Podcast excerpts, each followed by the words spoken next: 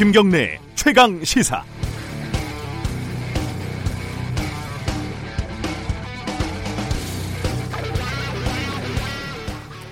유시민 작가와 KBS와의 공방이 무척 뜨겁습니다. 양쪽에서 모두 인터뷰 녹취록을 다 공개를 했는데요. 어, 다 읽어봤습니다. 읽어보니까 애초에 인터뷰의 목적 자체가 완전히 상이하다는 것을 확연하게 알 수가 있었습니다. 먼저 KBS.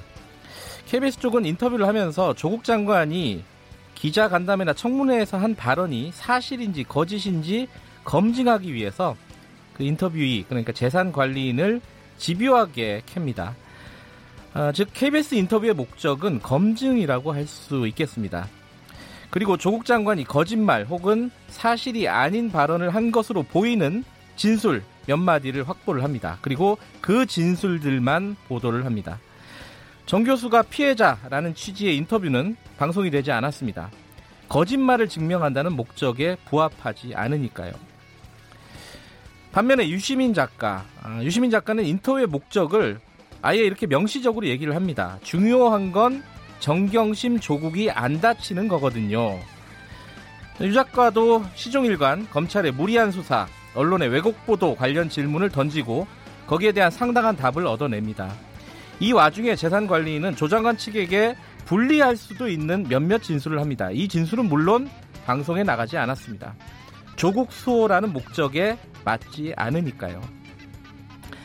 어, 물론 KBS가 검찰에 문의를 한 것이 적절했는지 취재 기자들을 어, 논란이 일어나자 직무에서 배제를 배제부터 지시한 KBS 사측의 결정이 적절했는지 등등의 여러 가지 쟁점들도 있지만 제가 생각하는 핵심은 인터뷰의 목적입니다. 어, 느 한쪽의 목적만 맞고 다른 한쪽의 목적은 틀린 것인지 양쪽이 양립 가능한 것인지 아니면 둘 다 틀린 것인지 청취자 여러분들 각자 판단이 있으시겠죠. 10월 11일 금요일 김경래 최강 시사 시작합니다. 김경래 최강 시사는 유튜브 라이브로도 함께하고 계십니다. 샵 9730으로 문자 보내주시고요. 짧은 문자는 50원, 긴 문자는 100원입니다. 스마트폰 애플리케이션 콩 이용하시면 무료로 사용하실 수 있습니다. 주요 뉴스 브리핑부터 시작하겠습니다. 고발 뉴스 민동기 기자 나와 있습니다. 안녕하세요. 안녕하십니까. 밤 사이에 뭐 폭탄급이라고 해야 될까요? 뭐 큰 기사가 하나 났습니다. 김학의 전 법무부 차관의 스폰서였던 건설업자 네. 윤중천 씨 있지 않습니까? 네. 윤석열 검찰총장이 자신의 별장에 들러서 접대를 받았다 이렇게 진술을 했다고 한겨레가 보도를 했는데요. 네. 어, 이렇게 진술을 했는데도 불구하고 검찰이 추가 조, 사 없이 마무리됐다는 게 한겨레 보도 내용입니다. 네. 한겨레 21이 김학의 성접대 사건 재수사 과정에 대해서 잘 아는 3명 이상의 핵심 관계자를 취재한 결과라고 합니다. 다음 주에 한겨레 21이 나오는데 그 전에 이제 한겨레가 핵심 내용을 보도를 한 것 같습니다. 네. 대검찰청 검찰 과거사 진상조사단이 지난해 말부터 김학의 사건을 재조사를 했는데요. 이 과정에서 검경으로부터 2013년 당시 1차 수사 기록을 확보를 했습니다. 여기에 포함된 윤중천 씨의 전화번호부, 압수된 명함, 다이어리 등을 재검토를 했는데요. 이때 윤석열이라는 이름을 확인했다는 겁니다. 이에 조사단이 윤중천 씨를 불러서 과거 윤석열 총장과 친분이 있었다는 진술을 확보를 했고요. 강원도 원주 소재 윤중천 씨 별장에서 윤석열 총장이 수차례 접대를 받았다. 이런 진술도 받아냈다고 합니다. 조사단은 윤준청 씨의 이런 진술이 담긴 보고서를 작성을 해서 법무부 검찰 과거사 위원회를 통해서 검찰에 넘겼는데 네. 당시 서울중앙지검장이 윤석열 총장이었거든요. 네.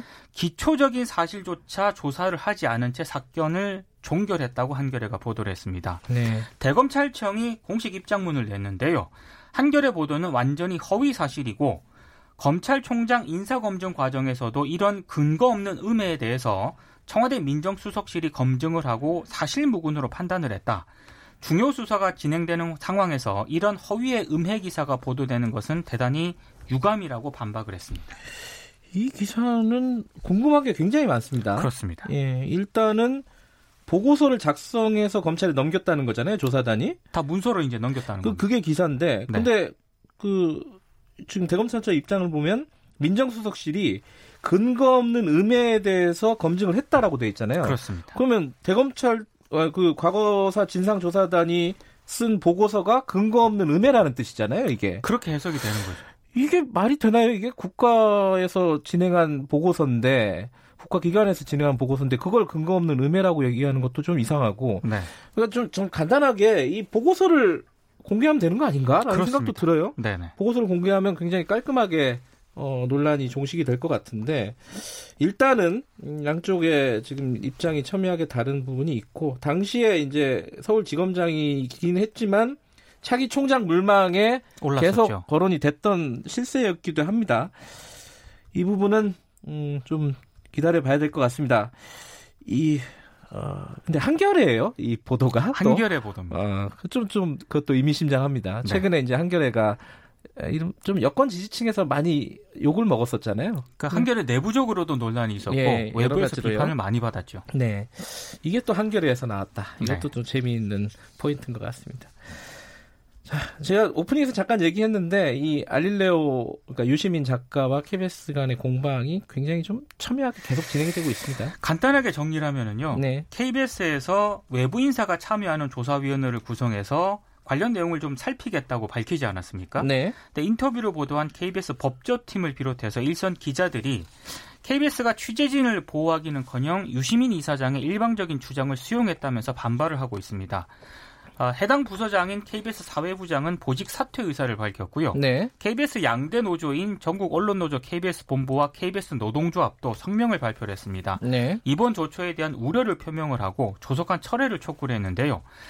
어, 유시민 이사장이 알릴레오에서 그 김경록 차장과의 인터뷰 방송 가운데 조국 장관 들에게 유리한 내용만 편집을 해보내서 편집해서 내보냈다. 네. 이런 논란이 확산이 되니까 어제 노무현 재단 홈페이지를 통해서 인터뷰 전문을 공개를 했고요.